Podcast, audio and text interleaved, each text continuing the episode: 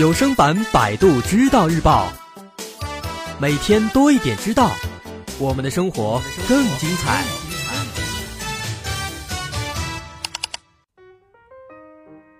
咱们可能经常有一种这样的感觉，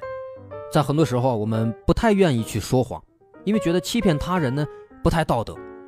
于是这个时候，我们就会用一种模棱两可的态度去回应对方，含糊其辞，啊，认为这样呢可能不算是欺骗。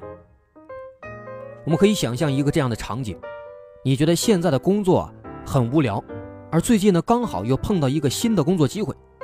这个新工作呢除了待遇，会有一点点折扣之外，其他条件都让你非常心动。那么这个时候，你决心要跳槽，哎，恰好也是在这个时候啊，你的经理找你谈话，问问你是不是有换工作的想法。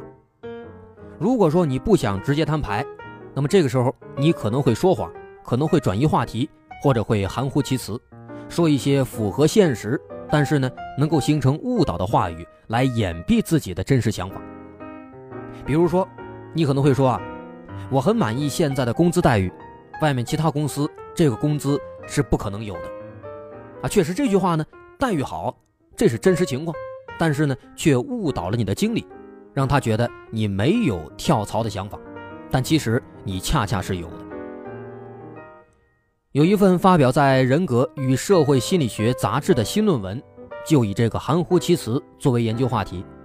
这些专家们。通过对谈判情景的研究，得出了一个具体结论。他们发现，含糊其辞的表达方式在现实当中是相当普遍的。他们表示，比起说谎，他们在现实的谈判中更经常使用模棱两可的表述，这是和故意遗漏某些信息一样，都是惯用的伎俩。他们这样做的其中一个原因是什么呢？是谈判者认为，含糊其辞的表达比起说谎了。根本不算什么，但是啊，其实很不幸，这个判断呢，它是错误的。在一个实验当中，实验人员用网站做了一个测试，啊，召集了一百三十个志愿者，并模拟出一个在 eBay 上销售汽车的场景。这些需要销售的汽车，除了有时候会不明原因的无法启动之外，其他方面都是很不错的。然后呢？这一百三十个人，让他们一部分充当销售者，另一部分呢，充当购买者。当有这个潜在的购买意向的这购买者，向他们询问汽车引擎是否存在问题的时候，让他们用模棱两可的表达方式来回避这个问题。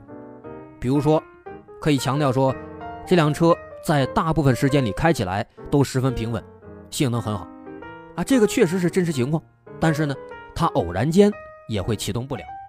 那么这个时候，那些购买者听了这些描述之后，然后呢，再告诉他们真相，让他们谈一谈这种被欺骗之后的心理感受。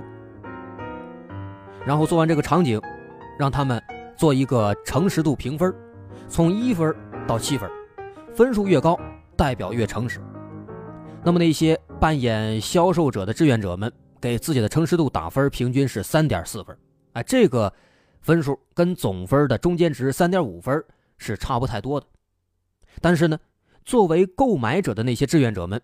显然觉得在这笔交易当中被欺骗了，他们给出的这个分啊，平均来说只有二点五分，这是差非常多的。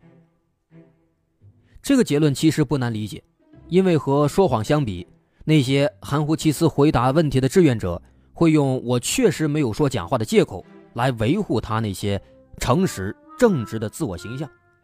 而作为消费者的志愿者，他们就不会在意对方是不是含糊其辞，还是说他真的说谎了，因为他们只感觉到自己是被骗了。另外，后续的研究还表明，如果面对的是直接的具体的问题，并且意识到提问者明确寻求的信息正是自己要故意隐藏的内容，那么这个时候再进行那些含糊其辞的回答，就会让自己感觉很不舒服。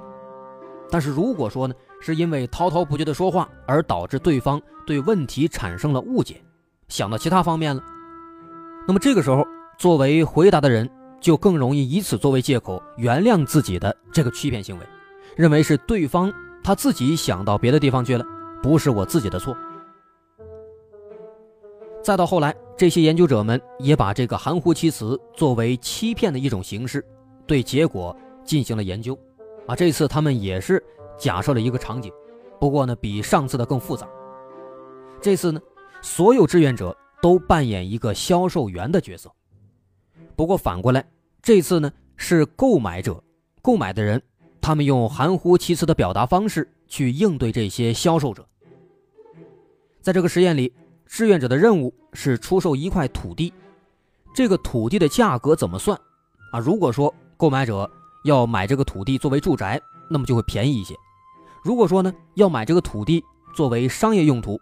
那么价格就会高一些。那么谁来扮演这些购买者呢？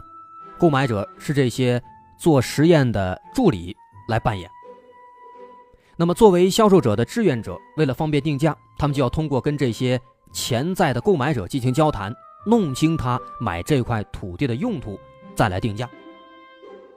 而实际上呢？这位潜在的购买者希望购买土地作为商用，但是他会含糊其辞的去表达自己的这个意图。实验被分成三组，第一组里购买者会直接向志愿者说说自己呀，我买这个土地是作为商业用途。第二组呢，购买者对志愿者公然说谎，说这个土地买过来我是做住宅用的。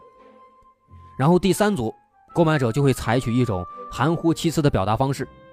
他们会强调说：“说目前我们只是参与过住宅建设的项目，还没有参与过商业建设项目。但其实呢，他买过来就是要做商用的。所以说，这是这三种不同的表达方式。那么这个时候，在听到这种表达方式之后啊，销售者就会有一个心理的定价，希望得到一个最高利润。但是呢，他们也知道。”如果定价超过了购买者的预算，交易就会被拒绝。实验发现，对于说谎和含糊其辞的潜在购买者，作为销售者的志愿者都给出了更低、更试探性的定价，并且在事后说，他们怀疑这些购买者的资金预算根本不足以购买这个土地用于商用，所以呢，认为他们应该是作为住宅的。结果后来，当人们把这个真相揭开之后啊。也就是说，潜在的购买者其实他们是有大量资金的，而且他们买过来之后呢，是想作为商业用途。那么这个时候，不管这个购买者当时说的是假话还是含糊其辞，这些销售者都感到了同等程度的受骗。啊，这些被骗的志愿者表示非常厌恶再和这些撒谎或者是说话迷迷糊糊、含糊其辞的人在未来再有任何的商业接触了。那么这么看的话，说话含糊其辞，可能在短期内能够让人受益，但是最终的结局呢，也是好不到哪儿去的。所以说，这个含糊其辞呢，因为它最终是起到了误导他人的效果，所以跟说谎一样，应该是视为一种欺骗的。人们通过含糊其辞，故意强调确实属实的内容，从而以一种自以为圆滑的方式把事情进行推诿，但是最终。给人际关系造成的损害却是实实在在的，所以说说话含糊其辞这样的方式其实并不是值得提倡的。好，这篇文章来自百度知道日报的特约作者有心人。